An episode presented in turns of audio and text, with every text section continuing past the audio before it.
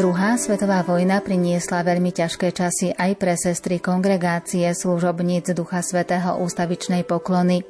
Čo všetko museli znášať a akými skúškami si museli prejsť, nám v nasledujúcich minútach priblíži sestra Stella Mária. Nerušené počúvanie vám želajú Diana Rauchová, Pavol Horňák a Andrea Čelková.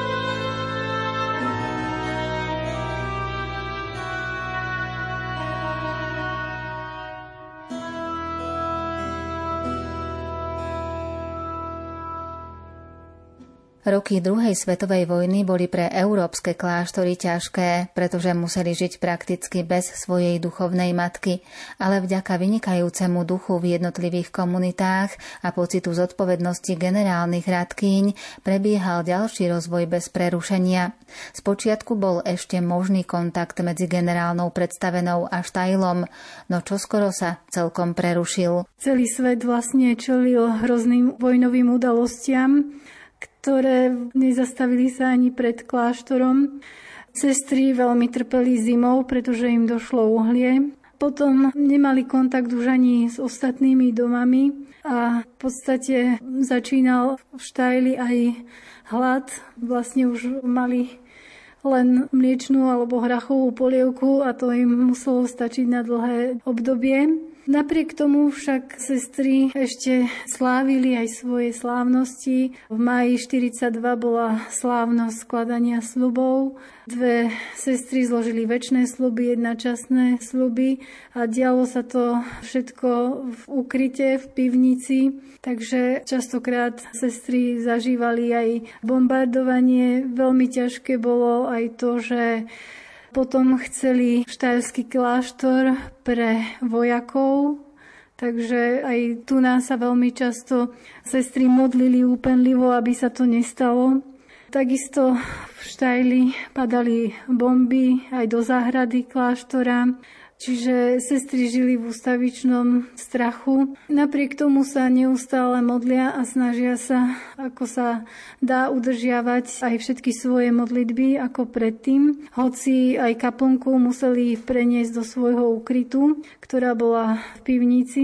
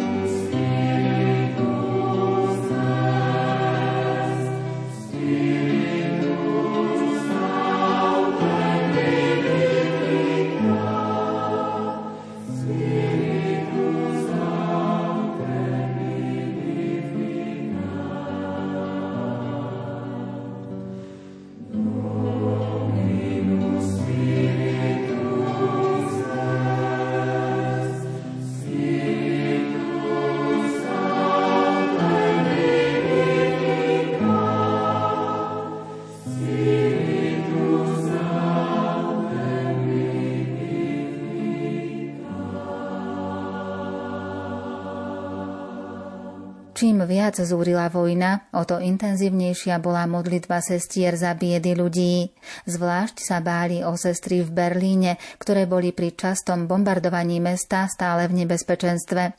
Tešili sa každej pozitívnej správe. Keď bolo 22. júna 1943 oznámené, že predstavená z Berlína dostala list od generálnej predstavenej matky Márie Ancily, sestry od radosti tlieskali. 31. júla 1943 informuje kronika o oslave menín sestry Ignácie, generálnej asistentky. Píše, dobrotivý pán Boh vložil v takej ťažkej a veľmi zodpovednej dobe, akú dejiny našej spoločnosti ešte nepoznali, vedenie európskych domov do jej rúk a ona s materskou starostlivosťou a láskou vykonáva svoj úrad. Všetky sestry cítia potrebu vyjadriť jej svoju detskú vďačnosť. Berlín bolo, ako vieme, najviac bombardované mesto a Sestry tam majú kláštor prakticky v centre mesta, takže aj tie zažívali tieto veľké útoky, ale napriek všetkému sa rozhodli ostať v Berlíne, hoci dostali aj ponuku, že aby mesto opustili. Bolo to veľmi ťažké, keď aj v kronike čítame, že pokiaľ vidno z najvyššieho okna domu vidíme iba roztrieskané domy, vyhoreté domy na uliciach je len kopec črepín. Aj okolo samotného domu sú samé črepiny a sestry píšu, že črepinami z okien kláštora naplnili niekoľko debieň. Takže je to také, ale sestry napriek tomu sa snažili udržať a aj keď museli takisto tam žiť len v pivnici, takisto svojou modlitbou sa snažili stále vyprosovať mier, ktorý bol taký veľmi vytúžený. Sestry v Štajli sa veľmi obávali vykázania z kláštora a stalo sa to naozaj, že vlastne vojaci prišli, že chceli zhábať kláštor väčšnej poklony a nakoniec to bolo tak, že iba zabrali prvé poschodia a prízemie. Sestry sa vlastne potom museli tlačiť v hornej časti domu a na povale, ale nemuseli prísť o dom. Bolo to veľmi náročné obdobie, pretože v dome boli vojaci, od ktorých boli sestry oddelené len doskami a museli teda zažívať aj hluk, aj všetko, čo k tomu patrí. Potom došli ďalšia skupina a začali kopať v kláštornej záhrade, kopali stanovišťa pre gulomety, takže tam bolo stále počuť vlastne strieľanie a bomby a všetko toto.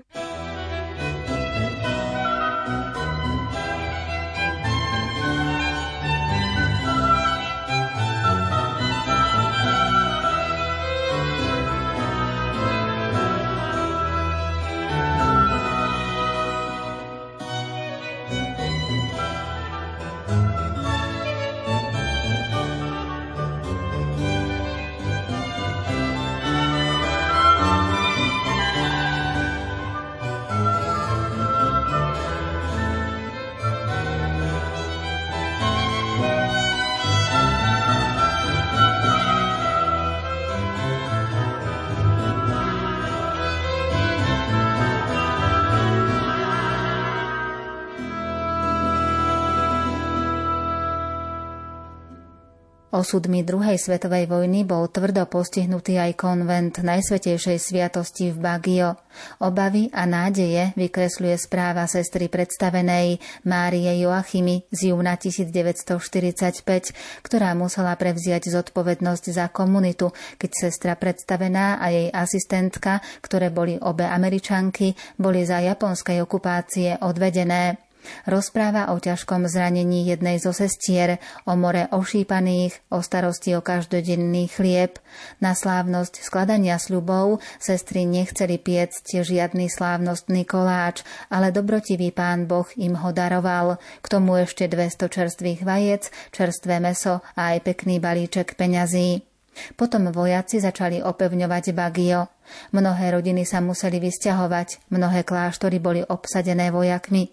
Japonci uvažovali o tom, že si z kláštora väčšnej poklony urobia hlavné stanovisko, ale izby boli pre nich príliš malé. Dôstojníci varovali pred tým, aby sestry nezostali uprostred vojnovej zóny, ale oni zostali, museli sa iba trochu stiahnuť, aby mohli prijať ďalších evakuovaných, spolu 26 ľudí. Padali bomby a zničili námestie. Sestry stavali ochranné pivnice.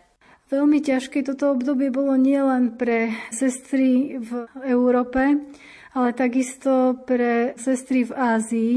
Najviac postihnutý bol konvent Najsvetejšej sviatosti v Bagio, kde sa vojna tiež dostala a vlastne sestry potom sa rozhodovali, či opustia kláštor a pôjdu sa skryť alebo nie. Sestra Joachima, ktorá bola vtedy predstavenou, rozpráva príbeh a rozpráva o ťažkých zraneniach aj sestier, ktoré boli zranené. Sestry vlastne sa potom mohli rozhodnúť, či ostanú v kláštore alebo odídu do úkrytu v blízkom Tube, pretože mnohé kláštory boli obsadené a teda niektoré sestry sa teda rozhodli, že odídu, niektoré sa rozhodli, že ostanú.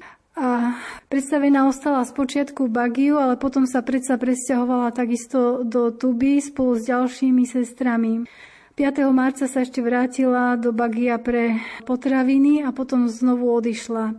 A v nasledujúcom dni rozpráva kronika, že v nasledujúce ráno boli prvé tri hodiny dňa zasvetené službe pánovi. Obyčajne bývalo 9 hodín, keď sa končili modlitby. Bolo pekné počasie a väčšina sestier boli vonku. Vo vzduchu bolo nezvyčajne rušno. Mysleli sestry aj na sestričky v Bagiu a modlili sa a žehnali ich čiastočkou svätého kríža, netušiac, že vlastne oni sami mimoriadne potrebujú Božie požehnanie. Nedaleko bolo počuť výstrely z gulometu a potom sa stalo čosi hrozné. Strašný rachot, obrovský tlak vzduchu, otrasy chvenie, viac hlasný niekoľko sekúnd trvajúci výkrik a potom hrobové ticho. Sestre predstavenej sa nič nestalo, ale keď vyšla von z domu, tak mala hrozný obraz. Stála pred mŕtvolou sestry Karidat, ktorá zomrela hneď na mieste. Potom išla ďalej a netušila, čo je s ostatnými, ale tento útok si žiadal ešte viac obetí, pretože ďalšie sestry zápasili so smrťou. Potom zomrela sestra Sebastiana, ako ďalšia bola sestra Mária Paula, sestra Angeles a ešte aj kandidátka Venezuela. Obidve boli nehybné bez známok života. Takže tento útok si vyžiadal obete aj na životoch. To boli sestry v Bagio.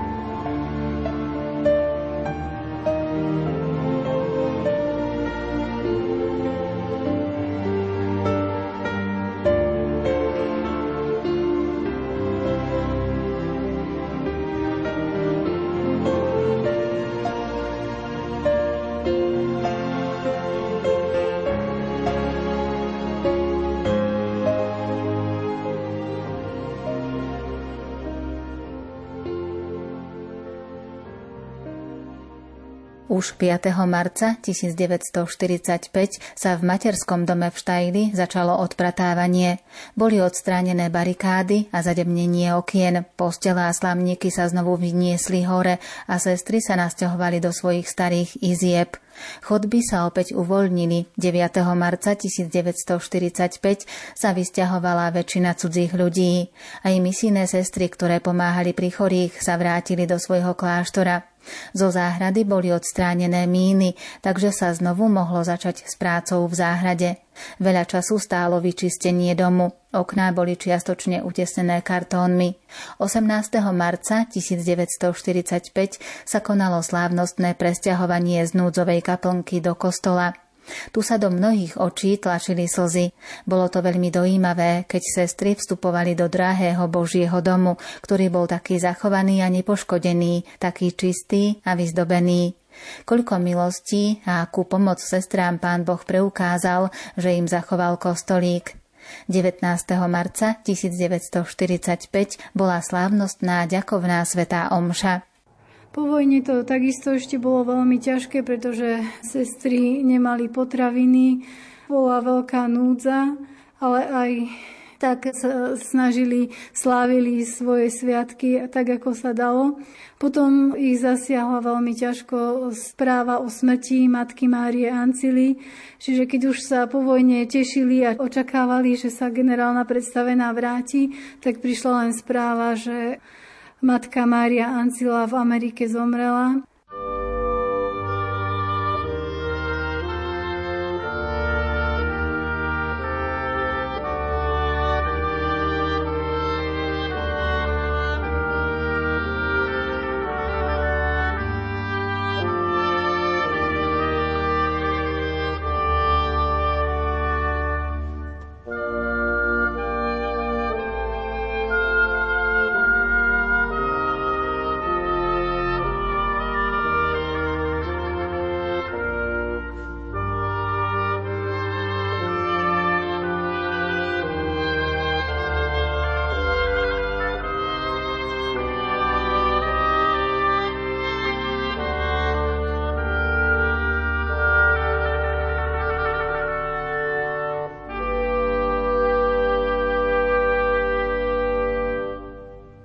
Stále pochmurnejšie správy prichádzali z Tsingtao. 18. júna 1945 sestry napísali Turičná búrka Ducha Svetého tu mala odvetnú hru v pekelnej búrke, ktorá sa spustila na mesto práve v krásnom turičnom týždni. Okolité mestá jej padli za obeď, ale tu sme na teraz z nej s hrôzou vyviazli. V ďalšom liste písali o nedostupne vysokých cenách. 3. septembra 1945 misijný ekonóm veľmi naliehavo prosil o modlitby za Čínu. Zdá sa, že na komunistickom území Číny teraz nastúpil otvorený boj proti cirkvi a jej služobníkom, pretože vo veľkých komunistických novinách sa nezdráhajú označiť biskupa a misionárov za veľkých zločincov, ktorých vydávajú na posmech zberbe. V októbri situácia začala byť priam znepokojujúca a predstavení vydali nariadenie opustiť Tsingtao, ak to bude nevyhnutné. Ťažké správy prichádzali aj z Číny, kde takisto sestry písali o nedostupne vysokých cenách. A ďalej ešte hroznejšie bolo, že do Číny prišiel komunizmus a na komunistickom území nastúpil otvorený boj proti cirkvi a preto boli sestry donútené z Tsingtao aj odísť a tieto sestry vlastne potom založili kláštor Vila Elisa v Argentíne.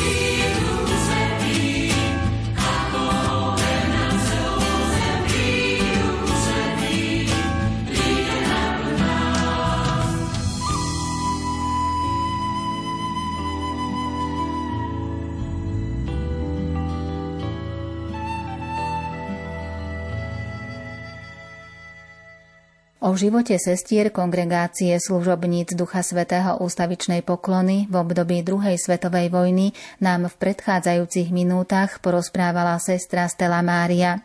Na budúce sa dozviete o založení kláštora ústavičnej poklony na Slovensku. Už dnes vás k rádiám pozývajú Diana Rauchová, Pavol Horňák a Andrea Čelková.